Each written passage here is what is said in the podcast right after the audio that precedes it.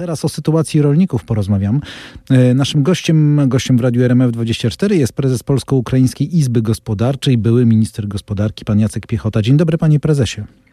Dzień dobry, panie redaktorze, dzień dobry państwu. Panie prezesie, czy jest tak, jak mówią rolnicy, że na handlu ukraińskimi produktami rolni, rolnymi sprowadzanymi z Ukrainy zarabiają przede wszystkim wielkie koncerny rolno-spożywcze? Nie jest tak y, i niestety ja już muszę powiedzieć, nie mamy siły walczyć z różnego rodzaju mitami, fake newsami. Y, ukraińskie agroholdingi po pierwsze y, powstałe w wyniku wydzierżawienia im ziemi przez indywidualnych rolników w większości. W Ukrainie nie ma prywatnej własności, własności ziemi do tej pory. Reforma rolna zapowiadana przed wojną została, została wstrzymana.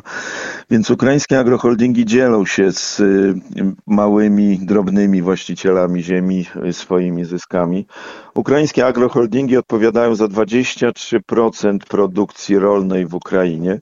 Ukraińskie agroholdingi w ubiegłym roku wpłaciły do budżetu Ukrainy blisko 2 miliardy euro e, z tytułu podatków do budżetu i państwa, i samorządów lokalnych. Więc mamy do czynienia z mitami, z którymi no bardzo trudno dyskutować, polemizować, mhm. bo, bo trzeba przedstawiać szczegóły, fakty, informować.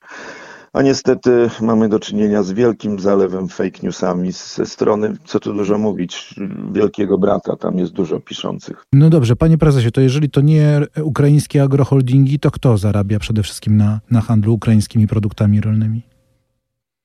Panie redaktorze, zarabiają rolnicy. Tak jak powiedziałem, 23% produkcji rolnej to agroholdingi. Średnie gospodarstwa, średniej wielkości, które okazują się w Ukrainie znacznie bardziej mm, efektywnie działającymi. Drobni rolnicy.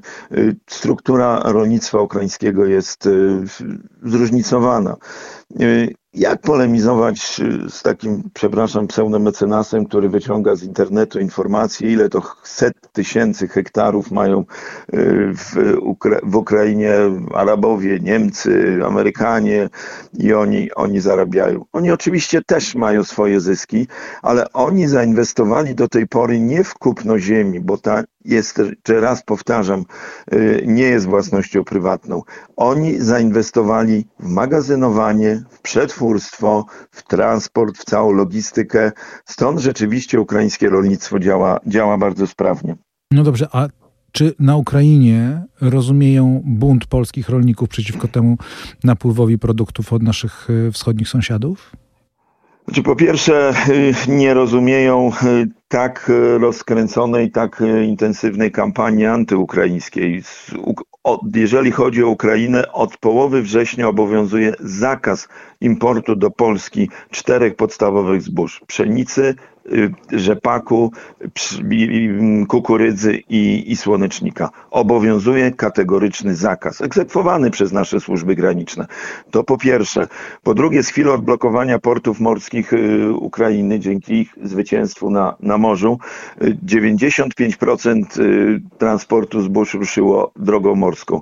5% to to, co przepływa przez Polskę w drodze tranzytu.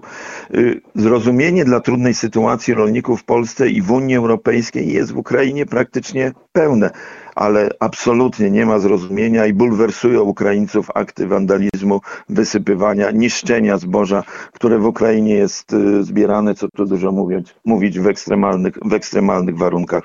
Na to nie może być absolutnie akceptacji. Słyszymy o tym, że trwają rozmowy między Polskim Ministerstwem Rolnictwa a resortem y, ukraińskim o takim wspólnym porozumieniu, żeby, żeby wypracować jakieś rozwiązanie. Tutaj Unia Europejska nic nie pomoże, tu bardziej potrzebne są takie rozmowy bilateralne? Unia Europejska powinna pomóc w eksportowaniu tych ogromnych nadwyżek, które y, mamy, z którymi mamy do czynienia i w Unii Europejskiej. To jest 36 milionów ton zbóż nadwyżki w samej Unii Europejskiej.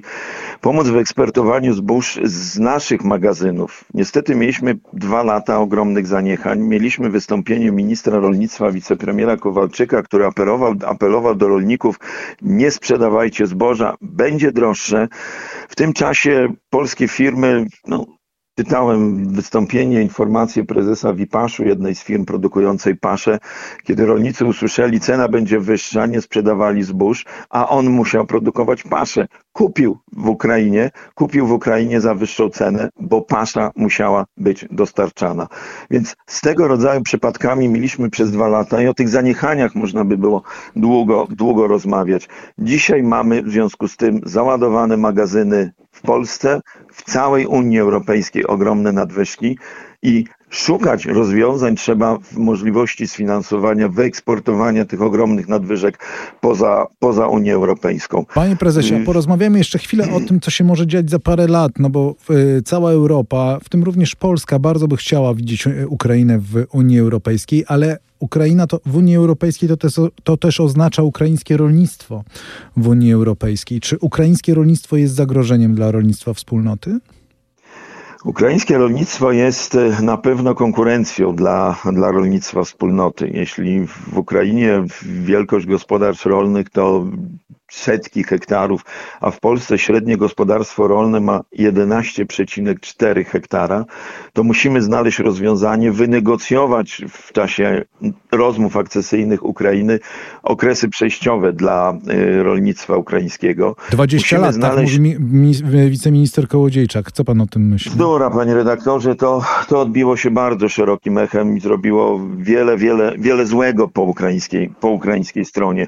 Jakie 20 lat? Y, okresy przejściowe to y, ograniczony dostęp do rynku, to instrumenty celne, to instrumenty y, poprzez określone, określone kontyngenty, ale jeżeli w tym czasie my nie będziemy intensywnie pracować nad strukturą naszego rolnictwa i jego konsolidacją, jeżeli my w tym czasie nie będziemy inwestować po ukraińskiej stronie, to przepraszam, nie zamkniemy granic Unii Europejskiej na każdą ze stron świata. Jeśli notabene dzisiaj mówimy o wpływie ukraińskiego zboża, to znacznie więcej zboża y, wpływa na rynek unijny, chociażby z Brazylii w ostatnim czasie, y, czy nie mamy wciąż embarga na zboże z Rosji.